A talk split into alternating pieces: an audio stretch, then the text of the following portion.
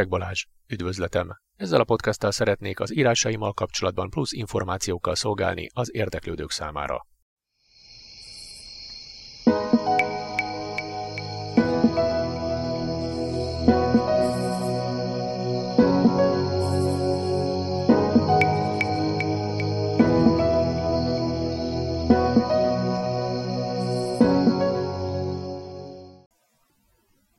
Sok szeretettel üdvözlök minden kedves hallgatót a Preg Balázs Irodalmi Szösszenetei című podcastom immár hatodik adásában. Ahogy azt az előző, azaz ötödik adásban említettem, a mostani műsorban tovább folytatódik a Kaland Little Corporal detektív kalandregény trilógiám első a Vizen című kötete a harmadik fejezettel. Jó szórakozást! Harmadik fejezet Edith nem szomszédja, hanem belső biológiai órája ébresztette fel. Andrewra nézett, és hamar rájött, hogy ha mellette ülő barátjám volna, akkor az egész földgolyót körbe utazhatnák. Mert úgy húzta a lóbört, mint aki egy hete nem aludt. Órájára nézett. Gyengéden keltegetni kezdte társát. Mindjárt leszállunk. A szürke szempárból másodpercek leforgása alatt kirepült az álom. Tetre készen várta a landolást. Edward az órájára nézett. Hajnali háromnegyed kettő. Egyszerűbb, ha lesen fekszünk. Na, akkor hivatalosan csaj egy parányit. Két óra vissza a kismutatóval, és már is rózsásabb a helyzet. Jaundai idő szerint 23 óra 45 percet írunk. Látod, nekem ez sem jó. Ha már korán van, legyen később, ugyanis eredetileg szerettem volna az első egyenlítői napom lementéjét látni, de átaludtam. Most arra gondoltam, beérem egy nap felkeltével. Tudom, hogy villám gyorsan zajlik. Hmm, arra várhatsz. A nap este hatkor rövid idő alatt eltűnik. 12 órányi távolét után reggel óramű pontossággal alig 30 perc alatt átveszi az uralkodást az égen. Hozzá fogsz szokni. Kimerett az ablakon. Nem messze a gép óra előtt látszott a mesterséges fényárban úszó éjszakai leszállópálya. Tekintetük az égboltra kalandozott. Ed örömmel feledkezett bele a csillagképekbe. Újakat fedezett fel az angliaitól eltérő mennyboltozatom. Hirtelen feléje fordult Andy, és újra kötözködni kezdett. Remélem nem terheled magadat azzal, hogy angol úriemberként akarsz viselkedni. Csak az otthon megszokott mértékében, de hogyan jutott ez eszedbe? Végig gondoltam eddigi utazásodat. Az első repülőúton volt légkondicionáló. Nairobiban európai nyár uralkodik. Ezen a gépen már kezd meleg lenni. Most leszállunk, és pillanatokon belül megtudod, mi az a trópus. Ne félj, otthon edzettem a szervezetemet a növénykerti pálmaházban. Szerintem az nem sokkal ér többet a semminél. Mostanáig megúsztad az esőt. Ezt keleten a szeptember időjárásnak köszönhetted és az úti tervednek. Mától naponta esni fog délutánonként. Beértünk a trópusi övezetbe. Különösen a Kamerun hegység és a partvidék mentén esik sok, és gyakran, mert ott csapódik le a délnyugati monszun által hozott pára, sőt, még eső sem kell ahhoz, hogy a falevelekről meg rólunk csöpögjön a víz. Ezeket mind tudom. 28 fok van éjjel-nappal. Az állandó meleggel még megküzdhetne a legyengült satnya szervezetem, ám a magas nedvességtartalom miatt elviselhetetlenül füllet levegőt csak a magadfajta csodalények élik túl. Ha akarod, már is visszafordulok. Gondolom, erre tetszett gondolni, tanár úr, gúnyolódott Ed. Jól van, akkor most csak a lényeget mondom el, Mr. Mindentudó. A tisztálkodásról. Itt semmit sem tudsz használni. Egyrészt minden elolvad rajtad, másrészt a páradús levegőben az izzadságod nem párolog el, az orkimélő szakosító szerek pedig kimarják, kiütik a bőrödet. Úgy, hogy úrfiacskám, az a fontos, minél többször fürödj le. Törlesztett az iménti kötekedés adósságából. Az is jó tanács, Nebulóm, mindig legyen nálad víz, ne csak ahhoz, hogy a torkod a több levele. Legfeljebb két civilizációs eszközömet fogom használni, állandóan borotválkozom és körmöt vágok. Gúnyolódj csak te, neszeszeres nyomozó. Tőlem aztán várhatod majd a mentő mellint, amikor bele akarsz majd fulladni a londoni szabászok árult a légiós ruhába. Fülényeskedett Andy. Ha nem hiszed el, hogy a telefonkönyvön kívül afrikai utirajzot is forgattam a kezemben, rögvest kiborítom a hátizsákom tartalmát a földre. Felesleges. Csupán túlbuzgó módon akartam tanácsot adni régen látott barátomnak. Ráncolta össze homlokát amit köszönettel fogadok, és még sokszor igénybe fogok venni, de nem most. Ezzel befejezték a csipkelődő fejtágítást. A gép sikeresen megérkezett, ők meg szedelőcködtek. Kevéssel utóbb széles vállaikra vetett csomagjaikkal együtt beléptek a váróterembe. Smith somolyogva jegyezte meg. Amióta kirugattam magamat a munkahelyemről, nem repültem ennyit egy végtében. Ekkor ösztönösen megérezték, hogy valaki figyeli őket. Lassan feltűnés nélkül forgatták körbe fejeiket. Öt és fél láb körüli alacsonyságú, fekete hajú, bajuszú és szakálú férfi bámult őket zavarodottan. Amikor sötétbarna szempárjával észrevette, hogy leleplezték, ideges mozdulattal elkapta tekintetét, majd sietős léptekkel elindult feléjük. Hozzájuk érve hevesen kinyújtotta kezét. Jó estét, Charles Whitman vagyok. Megkökenve merett rájuk egy pillanatig. Melyik önök közül Edward Stevenson? Én, ő pedig a társam Andrew Smith.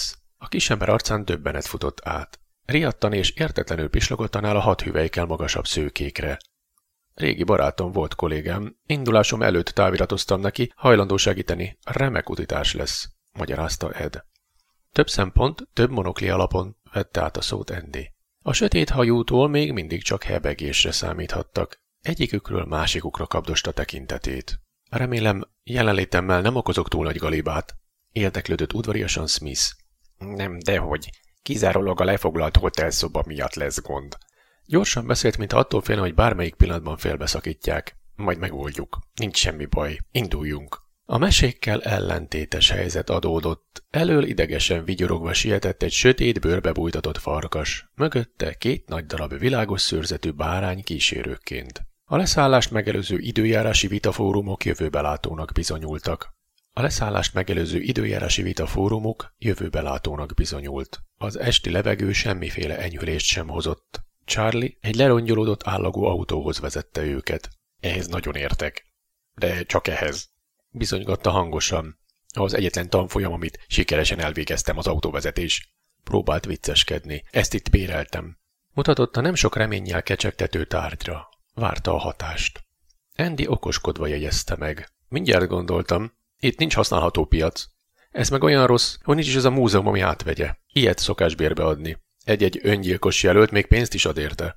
Az lehet, viszont méltányos áron adták. Korai nyilatkozni. Azt, hogy megérte, majd megbeszéljük, ha egyáltalán élve eljutunk a szállásig. Zárta le a kialakulóban lévő vitát Edi. Mindhármuk ruháján már is kezdtek kiütközni az izzadság foltjai, de ezt nem az autózás várható izgalmától való félelem váltotta ki. A beszállás nem ment egy könnyen. A négy ajtós kocsit természetesen Wittmann vezetné. A két jó barát eleinte egymásnak ajánlották fel a sofőr melletti ülést, azután érett férfiakhoz méltó módon kölcsönösen a két hátsó ülése telepettek. Útközben derült ki, milyen szerencsésen választottak. Igaz, egymás hangját alig-alig értették.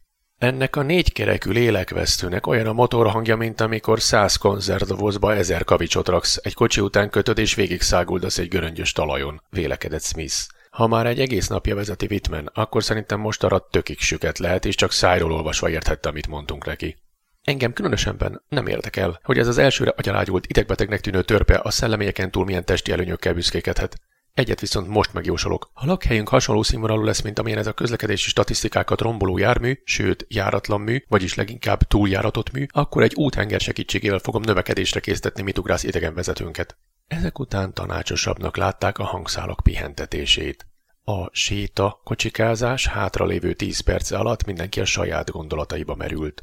A hotel elé érve örömmel állapították meg újdonsült fukartársuk a sok lehetőség közül nem a leggyatrábbat választotta. A kocsikázás szerencsés befejezésére nem nagyon számítottak, így hát nem csoda, hogy mennyire meglepődtek azon, akik nem tudtak a jövetelükről. Sok fehér ember azt hittek, kitörtek a zavargások, akkor a riadalmat keltett a zaj. A három emeletes épület második szintjén kaptak szobát. A díszesen kivilágított földszinti pultnál csúszó pénz ellenében sikerült megoldást találni az egyfős szaporulatra. Megkapták a Charles melletti két ágyast. Felmentek. A már gyérebben világító lámpáknál köszöntek el egymástól. Whitman már a kilincsre tette a kezét, amikor Ed rákérdezett.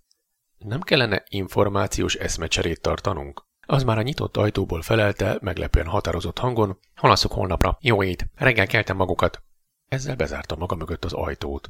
A két hoppon maradt férfi egymásra villantotta a fogsorát, és szinte egyszerre jegyezte meg. Arra kíváncsi leszek, és ők is eltűntek a folyosóról. A szokásos lefekvés előtti készületek után még végignézték a szobát, nehogy hívatlan vendéget kapjanak. Elaludni elég nehezen sikerült mindkettejüknek. A szoba füllettsége Endit is meglepte. Gondolataik pedig nem akartak elszakadni a nappal történtektől. Szomszédjukról mindketten korainak tartották a komolyabb véleménynyilvánítást. Megmosolyogták ugyan a harmadik társ viselkedését, mégis furcsa érzésekkel merültek álomba. Remélem tetszett. A tervek szerint a következő, azaz a hetedik adásban pont arról a könyvről szeretnék néhány információval szolgálni, melyből most hangzott el egy újabb fejezet. Addig is minden jót!